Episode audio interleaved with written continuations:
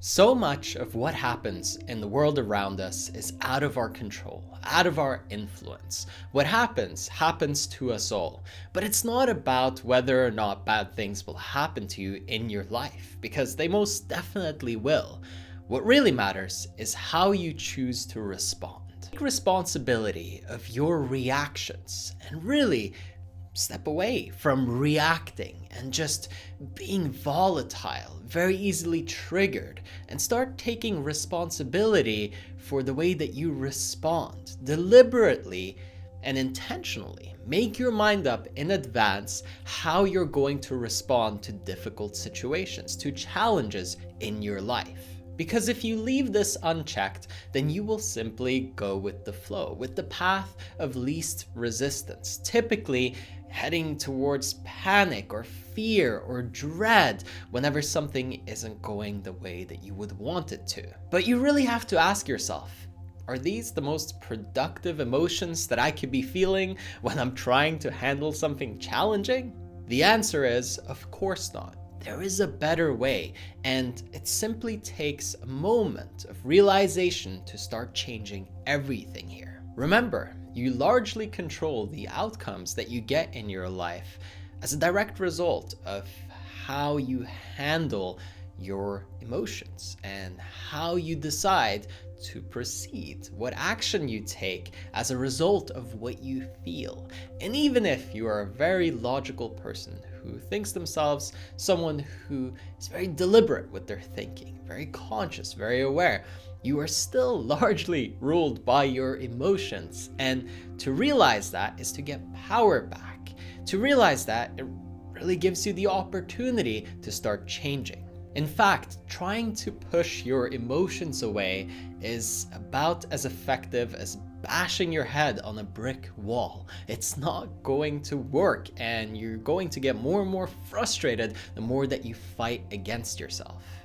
Instead, you should try to embrace what you're feeling and ask yourself, why am I responding or reacting like this by default? What's going on within me? What's causing this?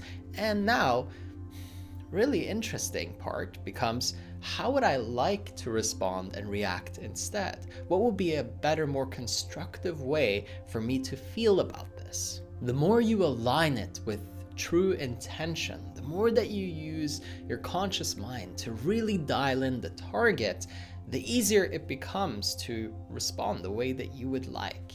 If you give it all the space and room to just evolve and develop into whatever it will, you lose all your power and you become very, very reactive. What should be a small problem that gets handled quickly can turn into a gigantic issue where all of a sudden you're spiraling downwards and out of control and overthinking absolutely everything. Maybe somebody makes a nasty remark or snarky comment to you Maybe you realize that somebody has been talking shit behind your back, or maybe you don't get the result that you were looking for in your business or in your progress with your health or your dating life. It doesn't matter what area it's happening in. What matters is for you to realize that this shouldn't be amplified and brought further. It's not supposed to be given more strength pain is pain, but you create your own suffering as an extension to that. When you really realize what you're feeling and why you're reacting this way, all of a sudden, it becomes quite easy to make a decision and say, you know what, I want to respond differently and I know I can be better here. And if you want a little more structure, if you want to make this practice easier, then simply write down what's happening in your life and how you feel as a result, what reaction you're having. Then, as the final step, make a commitment and a decision to how you would like to feel instead. And in order to make that transition as smooth as possible, make sure that you acknowledge yourself and understand why you felt the way that you did to begin with. Because if you don't recognize that, it's really difficult to move on from it. This platform of self awareness holds so much power, like you wouldn't believe.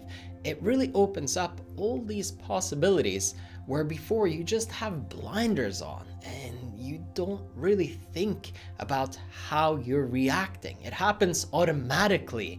It's all on autopilot because if you really had a choice, if you had made a deliberate conscious decision to behave that way, well, it's completely counterproductive in towards your goals, towards how you want to develop yourself as a person. It's probably very contradicting. But when you make the conscious choice, the decision, you take back that power instantly. It also really helps to imagine the best possible version of yourself. How would that version of you respond to different events and different challenges? How would you like to show up? And what would you like to be feeling in those moments? Instead of stepping into a key moment in your life with fear and anxiety, you would probably want to feel excited and really, really focused and dialed in. And the change, the difference there is actually quite minuscule. It's not this massive leap, it's a subtle shift from nervousness to excitement. But it's with that little shift left unchecked, never really paying any attention to it, that's where all the danger is really accumulated and amplified because ignorance is not bliss at all. All it does is hide your flaws, and if you don't put the spotlight of attention on this area of your mind, then you can't really develop yourself and grow nearly at the rate that you would if you were deliberate about it. So amplify your awareness and take responsibility for how you feel, not for what's happening, but for how you are reacting and responding to it. Shift away from those spontaneous reactions that really don't align with the type of person that you want to be and integrate a deliberate response that you think aligns with your long term goals and the type of person that you want to show up as. Finally, if you want my personal support to guide you, to coach you, hold you accountable every week to help you really become your best self, then I invite you to hop over to erafael.com. Over there, you can book a one on one session with me directly. We'll talk, see if we're a good fit, and if so, we'll be working together in a monthly coaching program where I'll be supporting your growth week in and week out. Again, if you want to take advantage of that, erafael.com, link is in the description. As always, I hope that you enjoyed this one, and I will catch you on the next one.